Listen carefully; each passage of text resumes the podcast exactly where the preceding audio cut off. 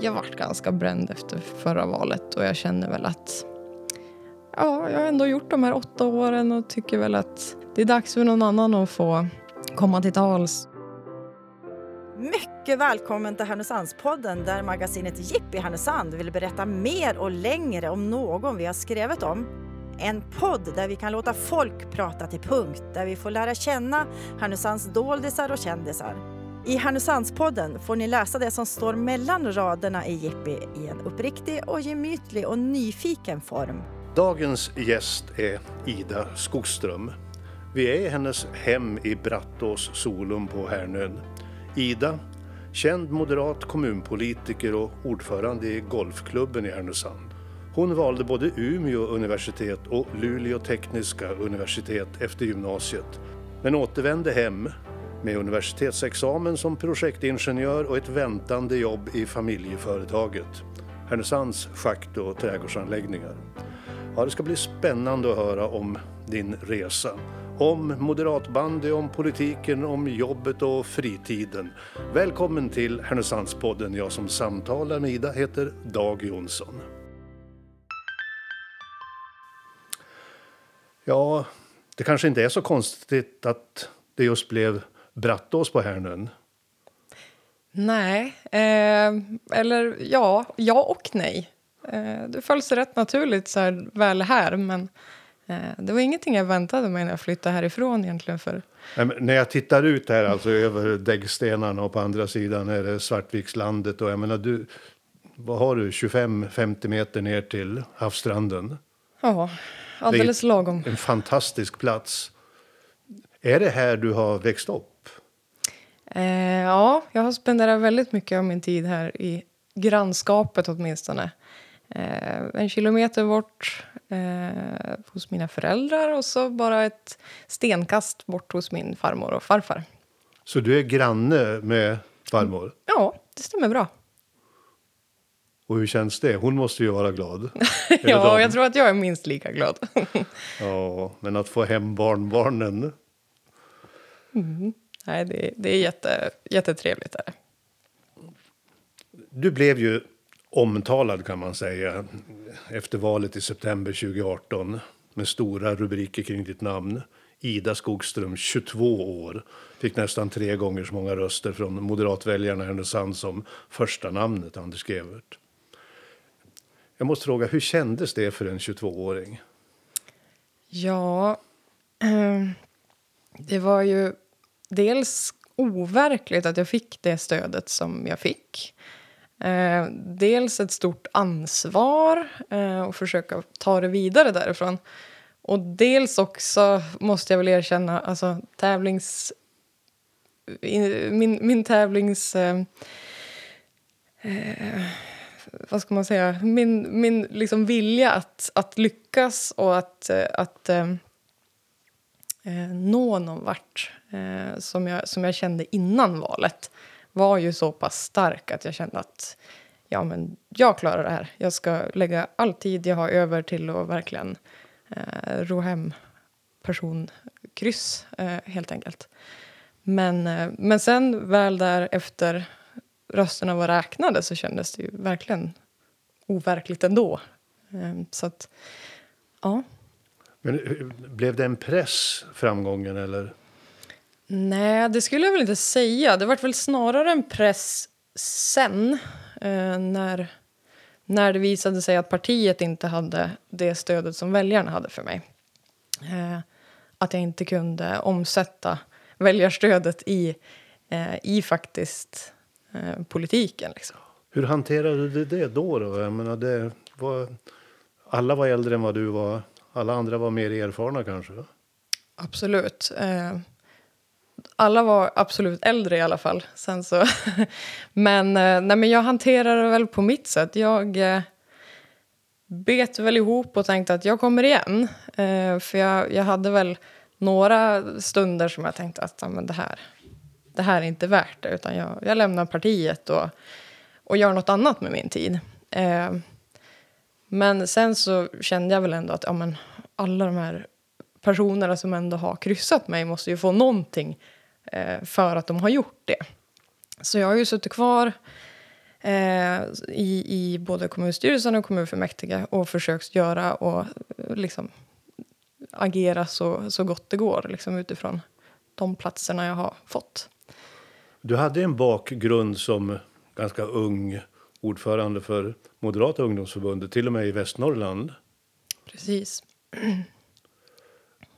Motsvarade, om man får säga, den här lokalpolitikens allvar det som du hade känt när du var ung ungdomspolitiker? Ja, men det tror jag. Absolut att det, att det gör. Uh, allvaret var nog detsamma. För, för i ungdomsförbundet så var ju allt på blodigt allvar. Alla, alla förslag skulle vi göra till verklighet. Och, uh, det var väldigt, väldigt allvarligt redan där. Uh, men sen så är det klart att allt är inte som man förväntade sig när man var 15 år. Liksom. Hur tycker du att, jag menar, har det blivit vardag av det där nu då? Eller det har gått nästan fyra år, det ska ju, kommer ju ett nytt val här till hösten. Ja, alltså jag har ju varit med två mandatperioder nu. Och det har väl, alltså på ett sätt har man väl kommit in i det här långsamma lunket. Men på ett sätt också med, med mitt jobb och, eh, och andra saker som man, som man liksom har med sig från, från andra håll eh, gör ju att man inte riktigt kan förlika sig med att det tar sån tid allting och att det är mycket byråkrati och mycket som man inte kan påverka. Så att det är klart, det, det, det är både och det också. Innan vi träffades för den här inspelningen så har du varit på möte med Handelskammaren. Berätta vad det var som hände här på förmiddagen. Ja, men precis. Där var jag ju då som representant från byggföretagen för att jag, jag och byggföretagen jobbar ju stenhårt med att öka kompetensförsörjningen till, till vår bransch eh, och vill ju att så många ungdomar som möjligt ska välja tekniska utbildningar och särskilt liksom med bygginriktning då, eh, på gymnasiet för att vi ska bli fler i byggbranschen. Men när du valde, efter, vad gick du för linje i, i gymnasiet? Jag gick ekonomi eh, med inriktning mot juridik. För när jag gick i åttan då var jag helt övertygad på att jag, om att jag skulle bli eh, jurist eller ja. Men, och sen när du kom till Umeå efter gymnasiet, då läste du? Där läste jag då en eh, filosofi och samhällsanalys, ett program eh, för en kandidatexamen. Men jag genomförde ju faktiskt bara ett år. Eh, för jag kände väl ganska fort att det inte var det jag eh, var ämnad att göra. Det var lite eh, annat än vad jag hade förväntat mig helt enkelt. Men annars är, om man, särskilt om man ska jobba som politiker, att jag brukar säga ibland att borde inte alla läsa filosofi innan de börjar specialisera sig? För att Exakt. det handlar ju också om att vara människa. Precis. Och det var väl det någonstans jag hade i bakhuvudet. Jag tror att det är typ Anders Borg som jag lyssnat på någon gång som han har sagt det här också. Och han är väl, eh, det är lite fånigt kanske, men han var ju en av mina förebilder, kanske största förebilder under min tonårstid. Så att, eh, det var nog därför jag valde det programmet eh, i mångt och mycket. Men eh, ja, det blev som det blev.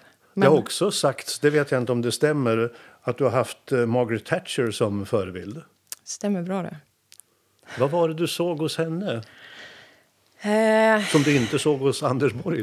ja, jo, men framförallt att hon är kvinna. Eh, en, en föregångare och en förebild för, för många med mig, tror jag. Sen så... Eh, förebilder kan man ju ha på olika vis, brukar jag säga. För sen, det är klart, man kan inte stå bakom en människas alla liksom, eh, synvinklar eller eh, åsikter. Eh, men däremot att hon ju faktiskt styrde ett land på det sätt hon gjorde och med järnhand och var verkligen en, en stark kvinna eh, som... Ja, hon har ju gått före och varit en, en förebild för många, som sagt. Har du fler förebilder? Ja, det, det har jag väl massor av, skulle jag säga. Farmor kanske? Ja, bland annat hon. Absolut. Eh, nej, men det, är, det är många. Det är nästan ett helt avsnitt i sig det. Fem snabba frågor. Lagsport eller ensamspelare? Lagsport. Jobb eller fritid? Ja, det tenderar ju att, att liksom överlappa. Eh, fritid. Mello eller klassiskt? Klassiskt. Kaffe eller espresso? Espresso. City eller Solum? Ja, då måste jag säga Solum. Men innan politiken, då, din uppväxt här ute i Solum. Vad gjorde du och dina kompisar? Ja, vad gjorde vi? Alltså, jag eh, har ju hängt ihop med min bästa kompis sen vi var fyra år. Vi växte ut här, eller upp här ute eh, och, och spenderade väldigt många dagar av eh, uppväxten tillsammans. Vi hittade på allt ifrån... Alltså, vi har gjort så mycket. Vi hade ett eget företag, bland annat. Eh, Ja, och och, och vad, vad hette det och vad gjorde ni? Ja, något opassande. Vi kallade oss för IS. Det var ju våra initialer då. då. Vi var lite före terrorgruppen, tror jag. Eh, Men vi, eh, vi anordnade försäljningar av saker och vi bakade och gjorde sylt. Och vi, ja, vi, vi hade... Eh, vi, vi var ganska företagsamma, skulle jag kunna Och fa- hela familjen är företagsam. Ja, eh, det är de. Du har växt upp i en företagarfamilj. Ja, precis. precis. Det, har, det har nog präglat mig en hel del. skulle jag säga.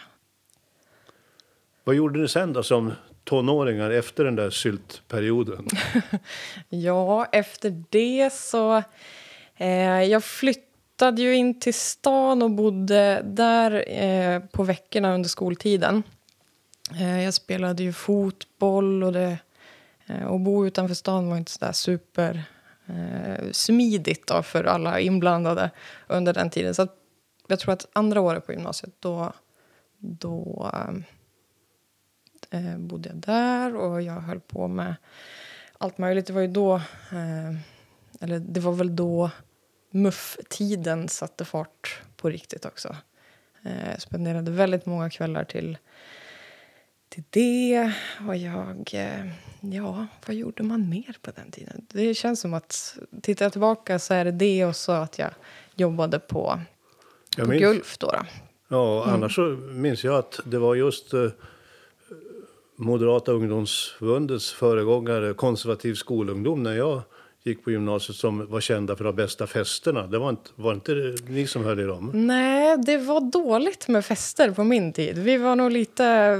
Eh, ja, vi höll på med annat. Det var mycket medlemsvärvningar och eh, stämmor och möten. Och, sen var det klart att det var mycket trevligheter men det var inte, inte så mycket fester som man hörde om hade varit tidigare.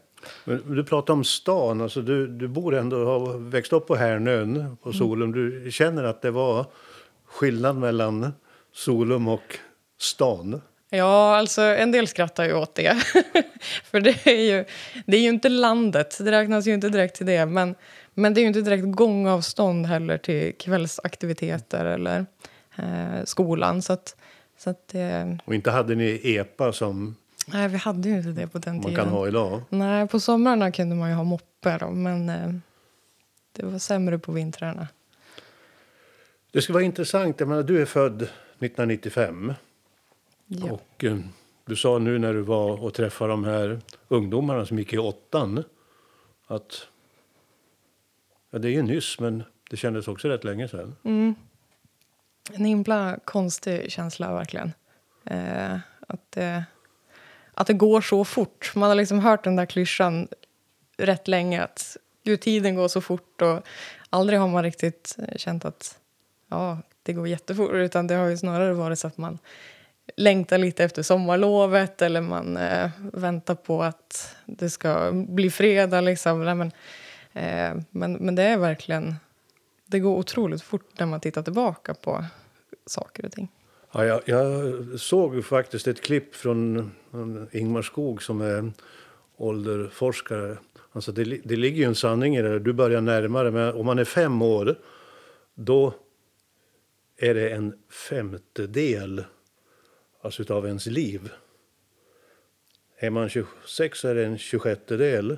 Mm. När man börjar komma uppåt pensionsåldern då tycker man att det går väldigt fort för att då är det ju bara liksom en 65 del. Mm. Så att Ja, men det ligger något i det. Det är ju något Absolut. relativt det där om vi ska vara lite filosofiska ja. eller, eller matematiska. Absolut. Men du, det har ju rasat en debatt i tidningen Ångermanland här på insändarsidorna från en grupp. Jag vet inte hur du som sitter i kommunstyrelsen riktigt ser på det där, men de kallar sig ju för Utveckla Härnösand.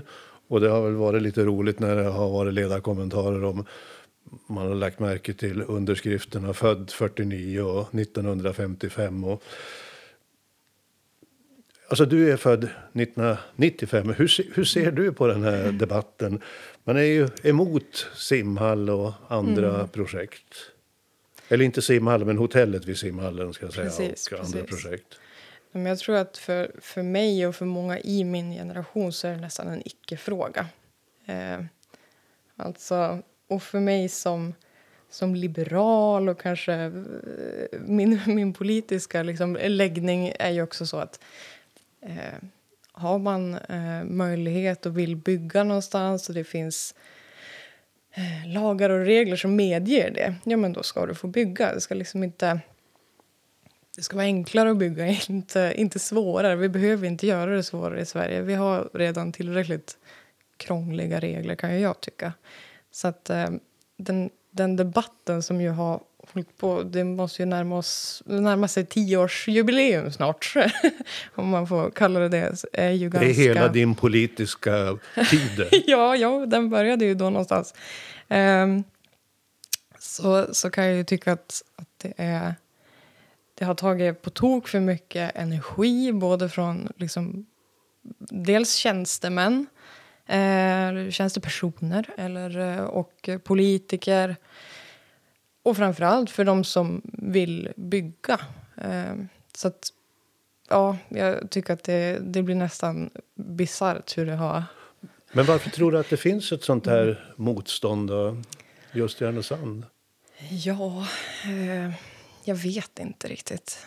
Det, jag har inte så mycket att jämföra med, men på något sätt så är det väl ja, det är jättesvårt. Men du har, du har studerat, du har läst på Umeå universitet, du har mm. bott i Luleå. Om du gör någon funderar över de här kuststäderna i norra Sverige? Ja, ja, ja. Nej, men alltså, jag tror ju att det finns sådana här motståndare där också. Däremot så ger, ges de ju garanterat inte lika mycket utrymme som, som eh, de här grupperna eller personerna kanske har fått.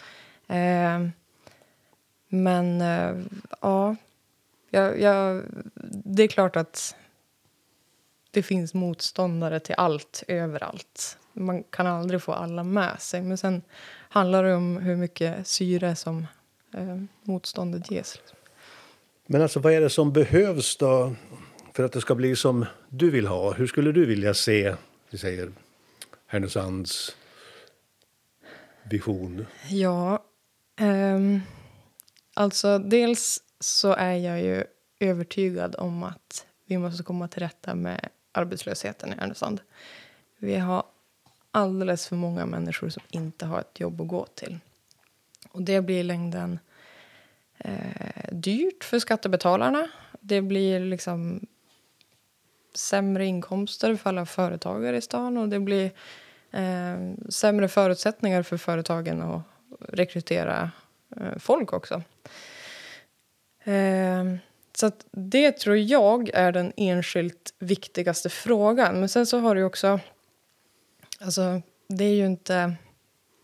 Det är inte enbart upp till kommunen och, och se till så att alla kommuninvånare får jobb. Men jag är övertygad om att man ska göra mer än vad som görs idag. Eh, och så tror jag ju också att man ska fokusera eh, det kommunala på de kommunala kärnuppdragen. Alltså skola, omsorg och den biten. Jag tror inte att man ska sväva ut så mycket i det som, i det som vi inte måste ha.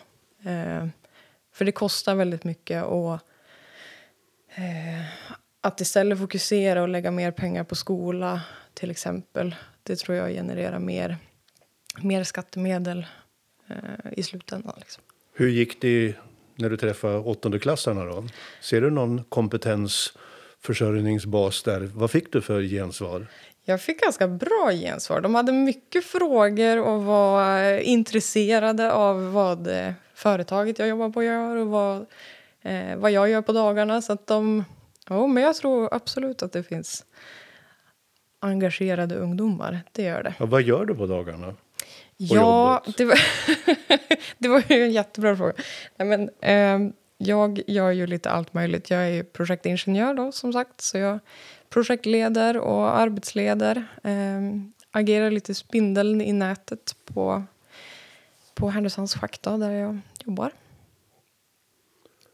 Och hur ser byggbranschen ut i Härnösand tycker du nu då? Ja, eh, den, den är väl vad den är, tänkte jag säga. Det är ju eh, mycket på gång. Väldigt roligt att, eh, att det byggs och väldigt roligt att eh, man säger bygglovsavdelningen på kommunen är överbelastad. Det är ju fantastiskt. Eh, det är ju dels privata som vill bygga men det är också företag och myndigheter som kommer hit vilket ju är jättebra för stan.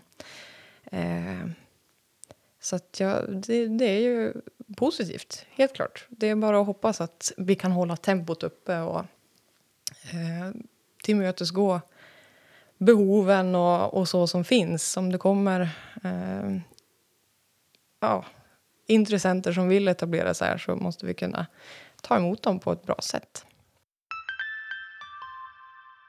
Du sa att man ska satsa på kärnverksamheterna. Alltså förra podden då satt vi i Biskopsgården. Vi kan se domkyrkan, vi kan se residenset. Vi har ett rådhus som är ganska omtalat. All, alla deras byggnader, men även som institutioner. Så att Härnösand har ju, hade ju ett renommé som lärdomsstad och residensstad.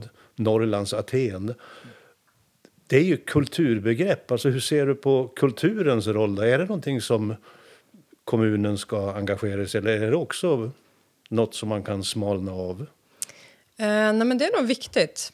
Det är ju viktigt både för det här med turism och att medborgarna har, får tillgång till den kultur som vi, eh, som vi har. Och sen så är jag lite så...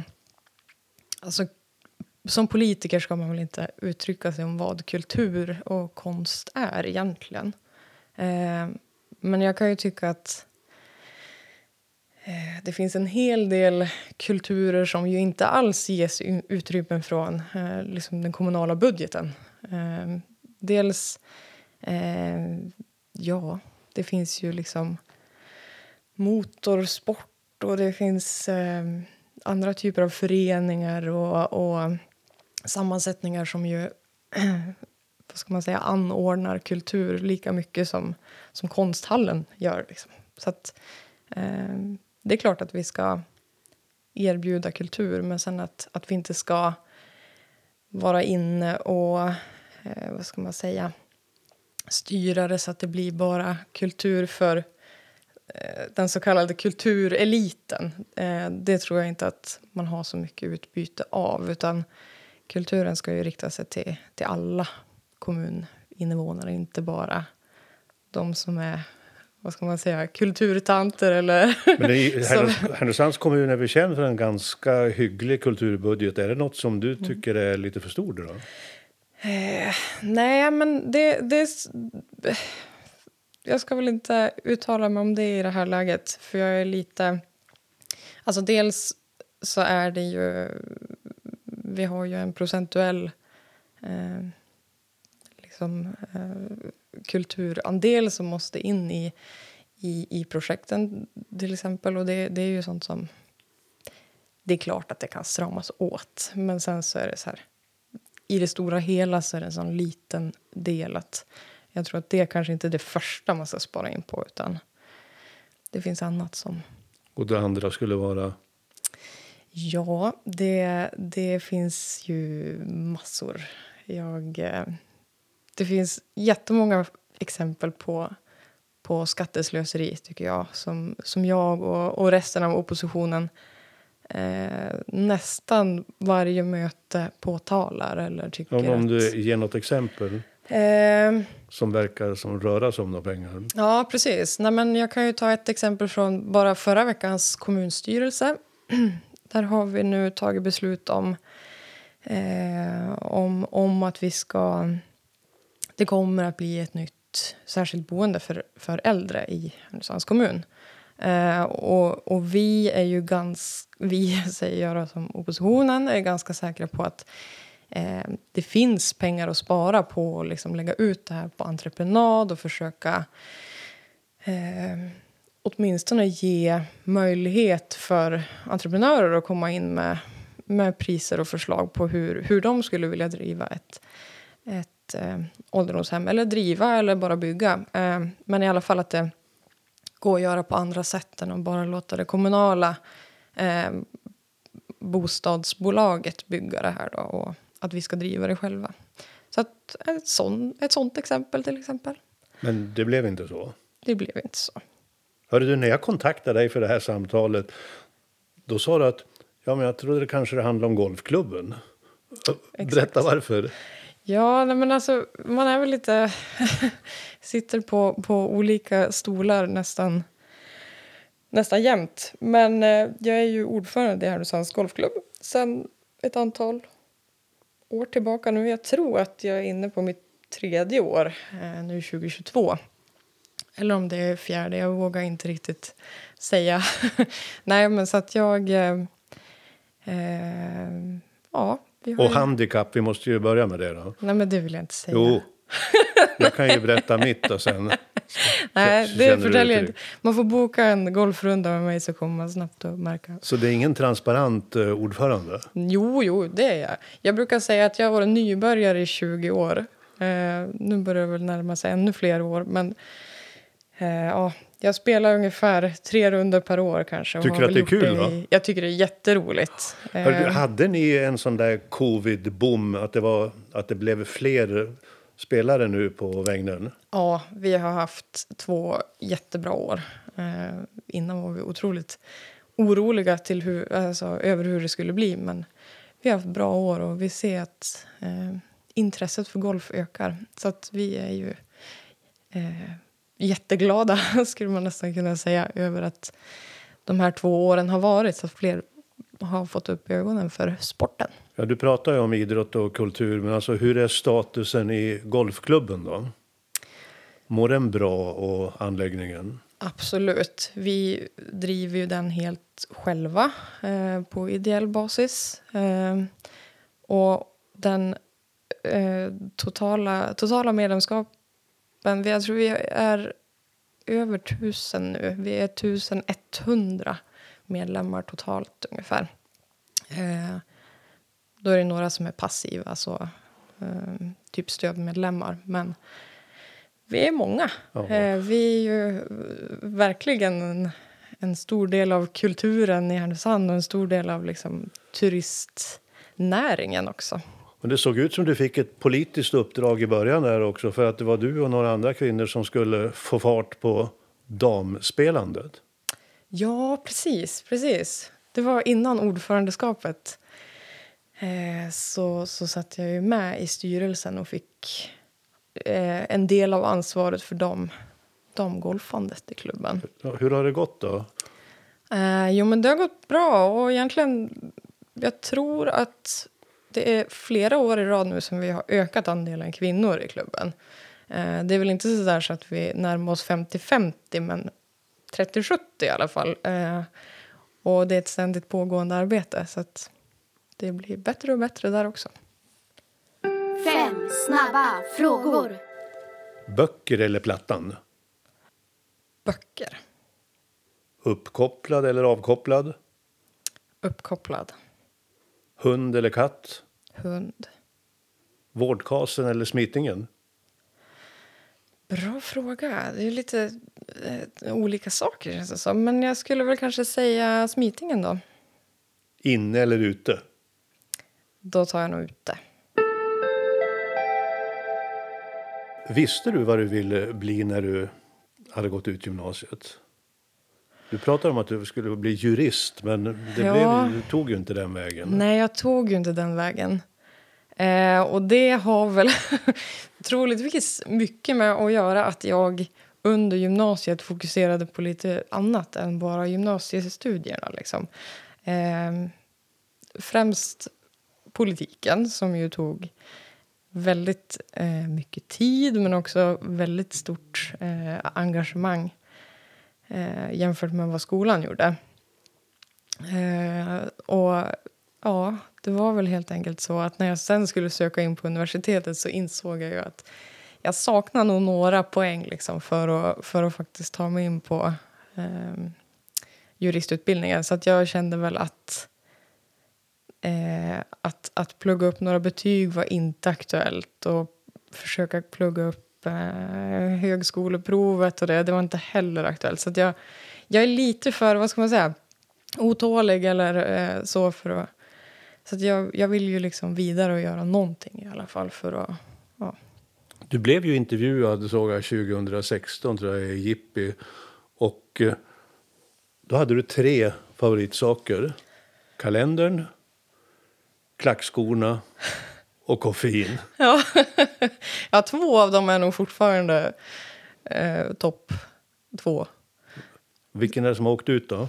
Ja, det är nog i sådana fall klackskorna till förmån för gummistövlar, skulle jag säga. Eh, det är det. Absolut.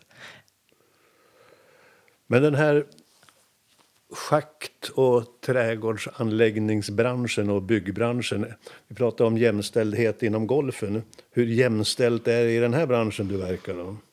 Ja, eh, det är väl om möjligt sämre eh, i, i byggbranschen. Och särskilt i Norrland så har vi ju stora utmaningar med att få in fler tjejer i, i byggbranschen. Och det är ju både...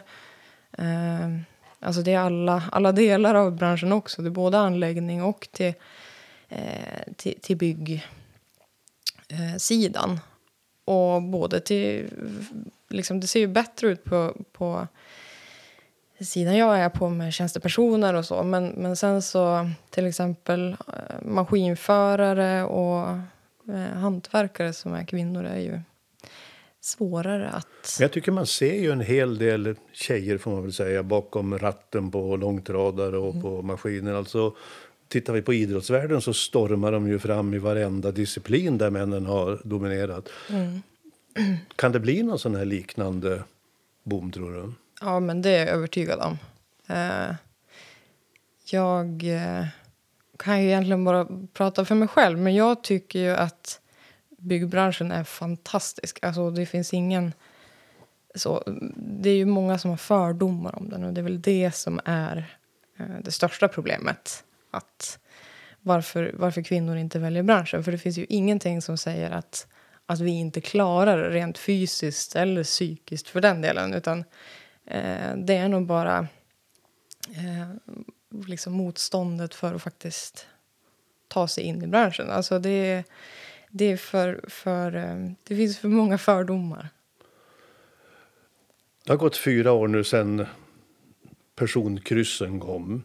Jobbet har du pratat om, politiken har du pratat om.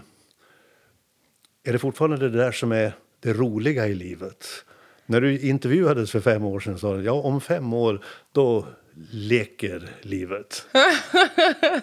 ja, ja, nej men det är väl... Det gör väl det. Alltså... Ja, Ja, du gifte dig här i somras. ja precis. Dels det, men eh, jag trivs ju otroligt bra med mitt jobb och mina kollegor och eh, livet i Härnösand i, i allmänhet. Liksom. Nej, men jag, jag är väldigt nöjd med tillvaron. Så jag, jag verkar ha uppnått det där femårsmålet. Ja, du kanske inte tycker det. Vi, men vi ska väl egentligen inte prata om man bör rösta på Moderaterna eller inte. Men alltså, du är en ung kvinna. Är du mogen för en tredje mandatperiod? Är partiet mogen för Ida Skogström igen? Eller hur ser du på nästa val? Var kommer vi Ja. se Ida någonstans? Ja, alltså ser vi mig i nästa val överhuvudtaget så skulle jag säga att det är längst ner på, på Moderaternas kommunlista. För jag har eh, någonstans förlikat mig med att eh, om det är jag eller om det är partiet, men att jag inte i alla fall eh, kommer att, att kandidera igen till några eh, särskilt framträdande uppdrag. För jag, jag vart ganska bränd efter förra valet och jag känner väl att ja, jag har ändå gjort de här åtta åren och tycker väl att det är dags för någon annan att få komma till tals och, och försöka göra, göra det jag inte klarade. Och sen så är det klart att det kommer nog en tid eh, senare då, då man dels orkar och, eh, och vill engagera sig igen. eh, Vad säger det politiskt. då? Jag menar, som vi pratade om, du pratade om byggbranschen för dem i åttonde klassen, men det finns väl unga människor är politiskt intresse. Vad tror du att, hur tror du att de kommer se på det här? Tjejen som hade personvalskampanj och lyckades men kände sig bränd efter fyra Ja, år. eh, dels eh, liksom, så tror jag att deras engagemang ändå kommer att, eh, att, att fortsätta och, och, och brinna. Alltså, det finns så otroligt många eh, unga politiker som ju faktiskt har fått eh, roller och, och poster i sina kommuner eller regioner eller riksdagen som, som ju har fått ta, ta plats och, och göra stor skillnad. Så att jag är övertygad om att eh, det, de kommer att finnas ändå. Eh, men eh, ja, det är klart att man känner ett visst ansvar för dem också. Eh, men ja, nej, det, jag, jag är övertygad om att de kommer att och, och köra sitt race ändå. Ja, vi ska inte tjata om ålder, för jag menar, du är ju vuxen, du har jobb, du är engagerad i massor och du bor med din man i ett hus där ni har fullt upp att göra, förstår jag, framöver, även om det är i ett fantastiskt fint skick här. Alltså, hur tror du att din närmaste framtid kommer att se ut? Ja, eh, jag tror väl att jag kommer att jobba på en hel del med, med allt annat. Alltså jag har ju väldigt svårt att inte göra någonting. Så att för, förmodligen så kommer jag lägga mycket mera tid nu på att eh, eh, umgås med familj och vänner. Sånt som man kanske har prioriterat ner under en del eh, perioder i alla fall. Och så tror jag ju att jag kommer ta bättre hand om min egen hälsa också. För det, man har ju faktiskt obegränsat, eller inte obegränsat med, med tid. Eh, så att, eh, ja, jag tror att jag ska ta vara mer på tiden med det som faktiskt ger energi. Och det, det tycker jag dels att eh, mitt engagemang i golfklubben gör. Det ger mycket tillbaks. Att liksom få eh, se att det går bra där och att man gör någon nytta någonstans. Liksom. Eh, Men så fler än tre golfrunder 2022? ja, men det hoppas jag verkligen. Det kan bli ett löfte inför, inför 2022. Ja, nu är det ju under mindre än en i månaden. Exakt. Nej, det är under all kritik. Ja, men alltså... Leker livet om fem år igen? Hur ser familjen ut, tror du? Vad kommer att hända? Ja, men då, då... Det hoppas jag såklart. Jag tror jag kommer gå in i de här kommande fem åren med samma, eh, samma inställning i alla fall. Att det, det ska liksom... Det ska hända någonting, det ska vara roligt och man ska må bra och man ska ta hand om sina, sina nära. Eh, ja, göra det bästa av, av tiden man har här. Liksom. Ja, nu har du gett åtta år till Härnösand, åtminstone som politiker. Tycker du att... Ja, vad skulle du vilja ha av Härnösand nu då i nästa omgång här? När de andra sitter där. För du har ju sagt i nomineringskommittén att som du sa. Mm. Räkna inte med Ida den här gången. Nej. Eh, men vad skulle jag vilja ha? Jag vill ha eh, snabbare service till kommuninvånare och företagen i kommunen. Jag vill ha... Men, men det är ju kanske inte för min egen del, utan det är väl det jag ser att, att eh, kommunen ska ge till, till liksom alla i Härnösand. Eh, men men eh, nej, jag kan inte komma på någonting för egen del. Det, det, jag tror att man skapar sin egen, sin egen lycka, eller vad man ska kalla det. Ja, och sitter man här i Brattås så har du alla förutsättningar. Bara till sist, länet då? Vad tror du att, hur kan vi hävda oss under kommande fem, tio års period? Ja, eh, dels tror jag att vi ska eh, vi ska visa upp oss som eh, Höga kusten i länet. Jätteviktigt, både för att dra till oss eh, mer befolkning men också mer turism.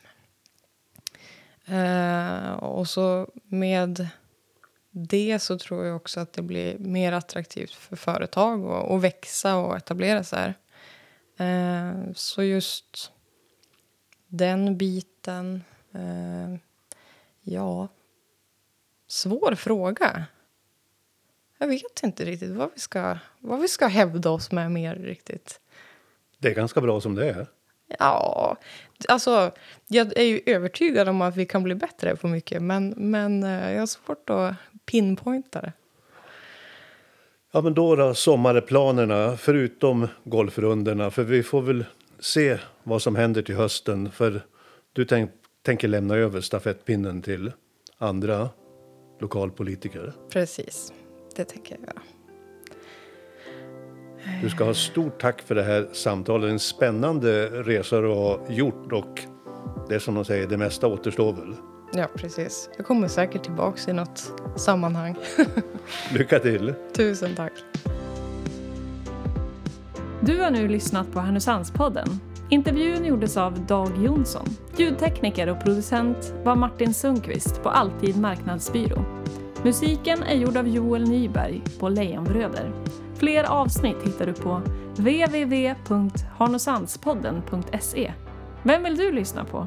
Tipsa oss på info at harnosandspodden.se